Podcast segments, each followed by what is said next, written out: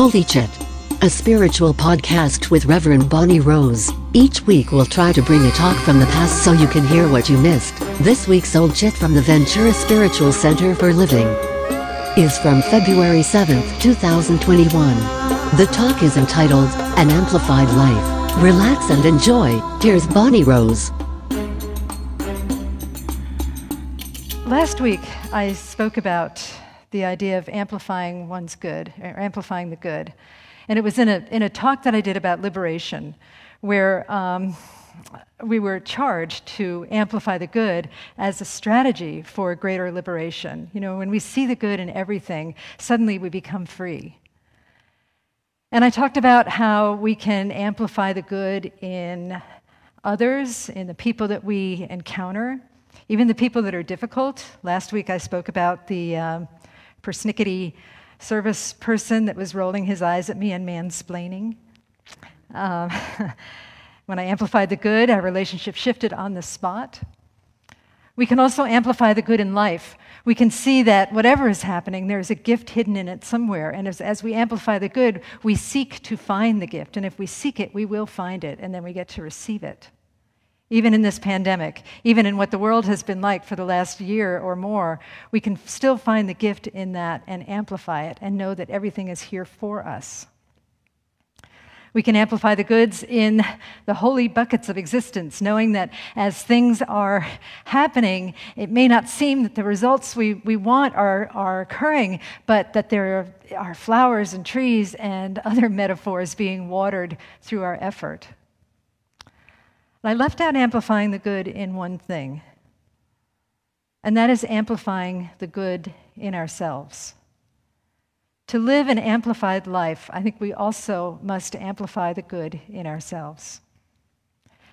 Now, if you're like me, you may have a chorus of voices in your head start saying, Well, won't I get conceited? Won't I be arrogant if I do that? You might hear my mother's voice, if your mother said this, saying, Don't get swell headed now. If you had German relatives, you might hear it in German as well. Eigenlob stinkt. Stinkt. What a good word. It means stinks in German, in case you didn't catch that. Self praise stinks.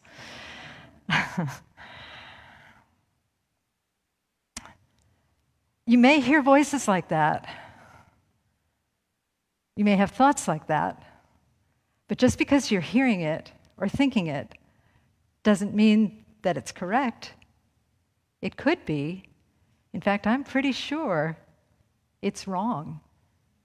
That amplifying one's own good, one's own good is a beautiful way to connect to something greater than ourselves, to connect to the truth that brings us home and sets us free. And ironically, as we amplify our own good, we become a source of greater good to the world, and we can see the good in others as we amplify our own good. It's not really that ironic. The reason is, is that there's only one of us here. So as we amplify our own good, we are amplifying the good of everyone. Here's why I think it's perfectly acceptable and not swell headed or stink like to amplify one's own good. I'm listening to a podcast by Father Richard Rohr, who is a Franciscan mystic, and it's a podcast that's based on his book called The Universal Christ. Uh, no, sorry, the book is called Christ is Another Name for Everything, and the podcast is called The Universal Christ. It's an excellent podcast. I highly recommend it. And he talks about how that the, the world for the last 2,000 years has been somewhat misguided in thinking that Jesus, the Christ, is the only one. He's clear about saying that Christ is not Jesus' last name, which is something that we say all the time in this denomination. Christ is not Jesus' last name. Christ means anointed anointed. And it's, you know, it's anointed is not a word that we use very often, but I would say it's to confer holiness upon. And yet, it was a term that was used commonly, so Jesus is not the only anointed one. Father Richard says that in the Franciscan tradition, they believe that the world, creation, nature, is the first Bible. I feel that way myself, that nature was my personal first Bible, and then came music, and then came physiology, and then came science, and all kinds of Bibles, the animal kingdom. All of these things feel like the Bible to me, and that's because they, everything is anointed. Everything is holy. That when the Big Bang happened, that's when the holy presence of Spirit entered into the world, into the seen world. And before that, it was in the void. And then the void became form, and the form was the holiness of Spirit.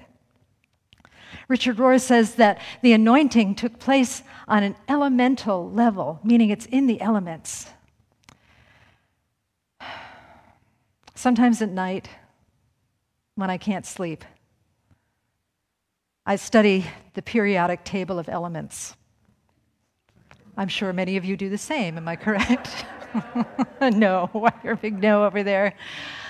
I just like looking at all the letters and seeing, you know, all of these these amazing facets of life that I hardly ever think of, but that are such a part of part of my life really. You know, when you think of the way we're made, going back to my life as a nurse, when you think that we have to have a certain amount of calcium in us and we have to have a certain amount of potassium, and, and let's talk about H2O, water. Oh my goodness.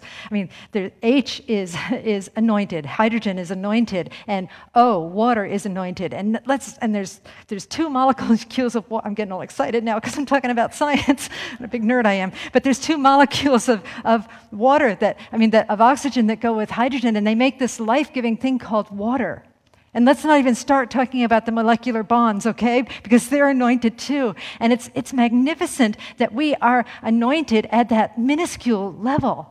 And so when we celebrate our anointing, when we celebrate the truth that we are anointed, we are celebrating the, the truth of the truth that every single aspect of us, working from, from the smallest parts of ourselves, is anointed. Remember, the presence of God the anointing of God, the holiness of God is elemental, it is in the elements. Of course, it's not only in us, it's in the rocks and the trees and the flowers and everything else, but it's in us too. We are not excluded from that party. And yet, we are so good at focusing on what is wrong with us or what is apparently wrong with us. And we're so shy about talking about our innate holiness. I was speaking with somebody the other day about the Bible. And, uh, you know, we bless all paths to God in this teaching, and the Bible is one of many books that we bless. But I was speaking about the Bible in the context of fake news. Are you familiar with the term fake news? Anybody? and, you know, uh, what I've observed about fake news when, when people bring me things or when I look at, at news that, that just gets my radar going is that so often part of the construct of fake news is to take a little tiny aspect of a story and say, like, say that that's the whole truth. We take a little tiny fragment of a story and we say, this is the truth. There's nothing else in here, it's just this. This is the truth. When really there are many, many, many facets to every story. But you know what? I think that, that the Bible, and possibly other spiritual texts, I'm just much more familiar with the Bible because I was raised Christian. I think the Bible can be also used as a source of fake news. You know, you think about your favorite passages, some of it's beautiful. Consider the lilies of the field. That Martha and Mary, Mary has chosen the best part to sit at the feet of the Christ. One of my personal favorites is when Martha tells Jesus, in response to him wanting to raise Lazarus from the dead, Martha says, But wait, he stinketh. I'm paraphrasing, but the stinketh part is in there. And that's, a, that's actually a, a, piece of scripture that I quote regularly. I say it often to the dogs You stinketh. Do not get in my car. You've been rolling in a dead seal. You stinketh.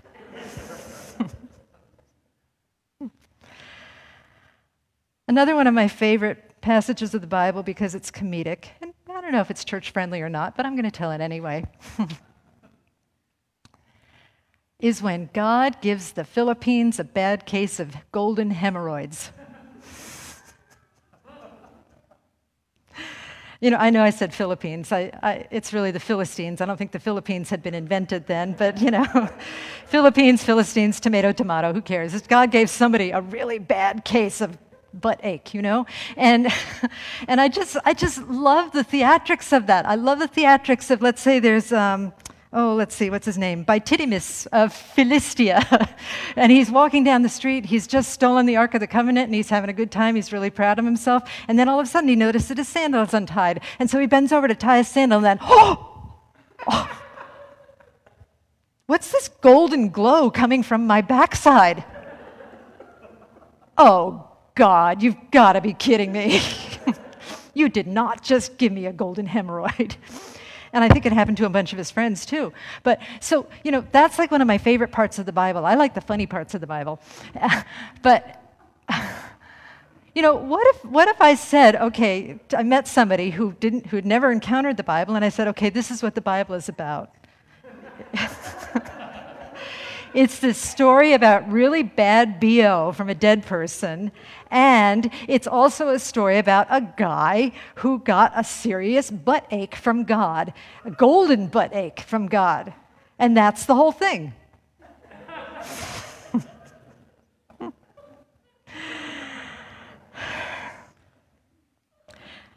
and I think we know that's not the whole thing, is it? There are many other beautiful parts of the Bible, some of which I've quoted already. Ready, you may have your favorite parts. And on the whole, the Bible, I believe, is a is a a story about our evolving relationship with reality or God or whatever it is you want to call it. But if you choose to focus on one aspect of it, that will become your reality. And the point of all of this, the point of the golden, you know, butt ache is the point is is that we do the same exact things with our life. We say, okay, I did this bad thing. I have this bad quality. I have this flaw. That must be who I am. That is exactly like people, my friends, that is exactly like saying that the Bible is a book about golden hemorrhoids. So you got to stop that. You got to stop that. You know what? You got to stop it. We have to go, go ahead and start seeing the, the whole picture of ourselves. You know, there's this, this beautiful quote from Bryan Stevenson, who is an activist that I deeply admire. And he says, can you, can you see people, can you see that people are better than the worst thing that they've ever done?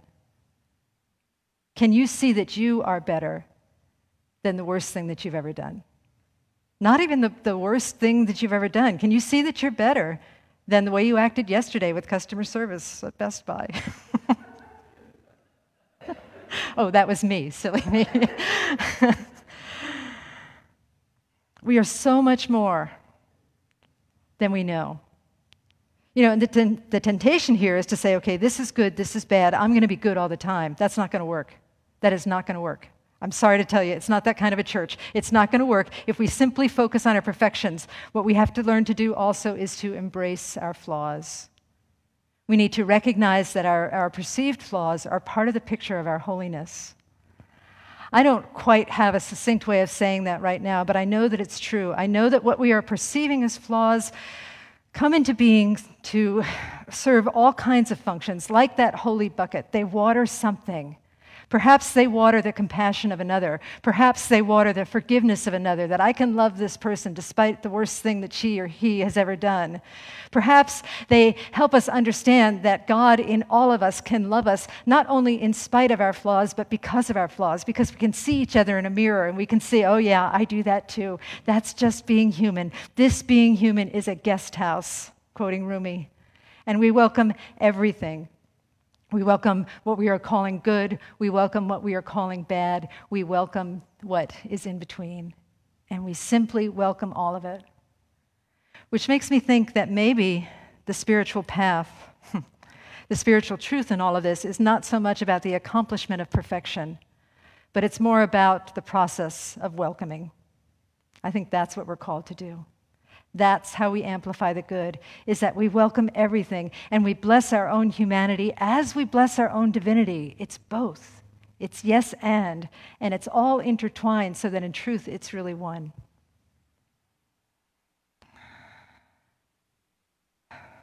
It's a tall order, but we can do it. We can totally do it. We have the support of this community that sees beyond the opposites, that sees beyond the appearances.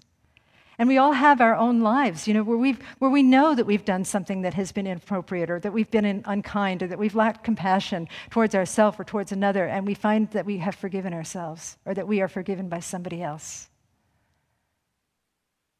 Some of the best things that have ever happened to me have been when I have been inappropriate and then been forgiven for it.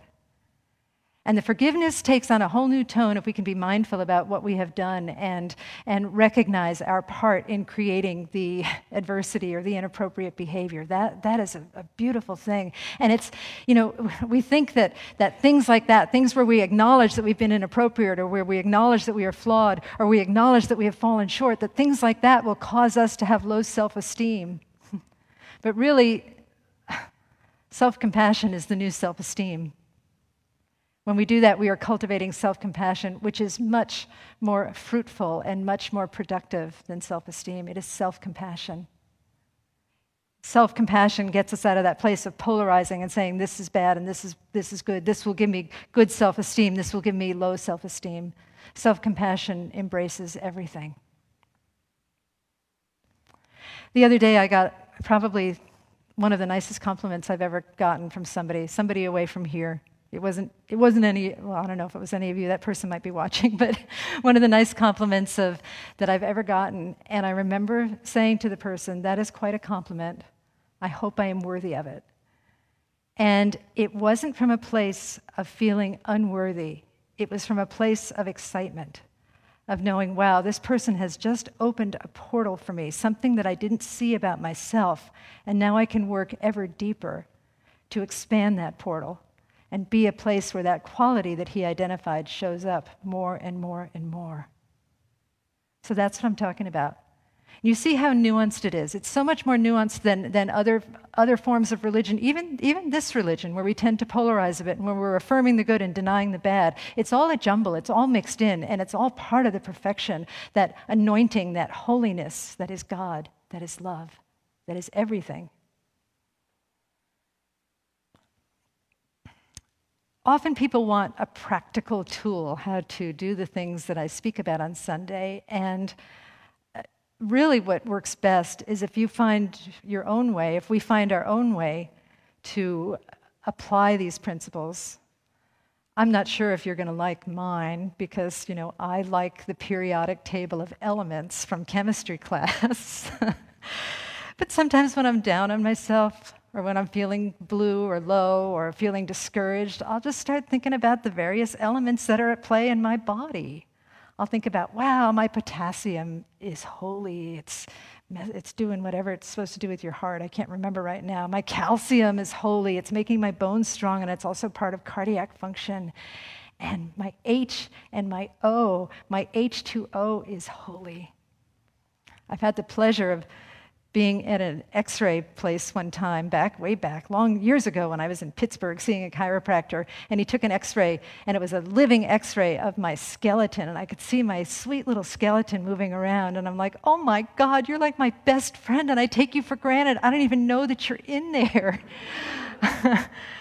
so, amplifying that good, amplifying the good of the physical, whatever it is. If you're, if you're not really into um, uh, you know, whatever, micro, uh, what's it called? Chem- organic chemistry or whatever, whatever it is. I can't even think of the word right now. it shows how much I know. Or, or anatomy or physiology. You know, start with, start with your knees. Say, I'm so grateful for my knees.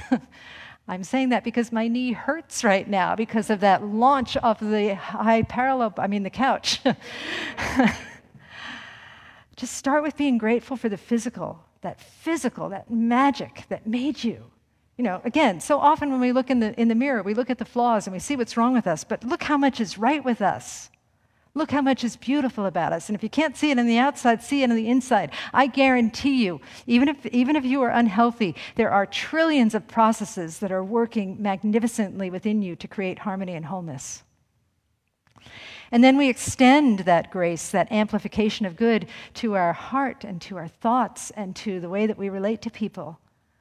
You know, the reason that, that our indiscretions or our flaws stick out so much is because they're, they're the anomaly. They're the anomaly. The rule is that we, most of the time, I would imagine, are quite kind to others, that we show up, that we do our best, that we consider the greater whole, and that we, we are striving together or relaxing together into a world of wholeness and grace and compassion for everyone. And so acknowledge the times that we have been successful at doing that. I know I completely overlook that most of the time. But many, many micro kindnesses occur in each of us every single day. It might be feeding the dog, it might be feeding the rabbit, it might be feeding the guinea pig. Oh, again, that's about me. It might be it might be cooking a meal for your children. It might be driving someplace. It might be smiling at somebody. All of these micro kindnesses. Let's focus on that. Let's not make the Bible about the, the, the, funny, silly parts. Let's make the, the Bible of our of our body and our self and our being about the grace and the wonder that we are. I think it's starting this week. Starting on Thursday, I'm teaching a class on devotion. It's a priceless pricing class, and it's on Zoom, and there's, there's minimal homework. It's mostly a class about introspection. And if you want some group support in some of these principles that I'm talking about, we would love to have you in the class. You sign up on Eventbrite or on our website. And really, what we're looking at is some of the false agreements that we've made about who we are and what we're here to do. And then taking that courageous step to say, you know what, this isn't the whole truth. Let's let go of our negative bias for just a moment. Let's let go of our confirmation bias that seeks evidence to tell us who we think we are. And let's move into this greater perception of wholeness that shares with us, that already knows, and that amplifies within us the fact that we are anointed, anointed, the fact that we are anointed, that we are holy, and we are the grace of God in living form. I'm going to close with one quote from Emma Curtis Hopkins, who has been part of my world lately. She was one of Ernest Holmes' teachers. And the quote is this When you amplify the good, when love is your confidence, you will never find yourself deceived by the ways and speech of others, even yourself. Even if these people think they are very brilliant. They're not brilliant. You are the brilliance that you are seeking. We are the brilliance that we are seeking. And once we start to seek, we find. Let's find it together. Let us pray. Thanks for listening to this week's Old Holy Chit, a spiritual podcast with Reverend Bonnie Rose. If you like what you hear, come join us in person at the Ventura Center for Spiritual Living. Check us out online at www.venturacsl.org. Be sure to subscribe. And so it is.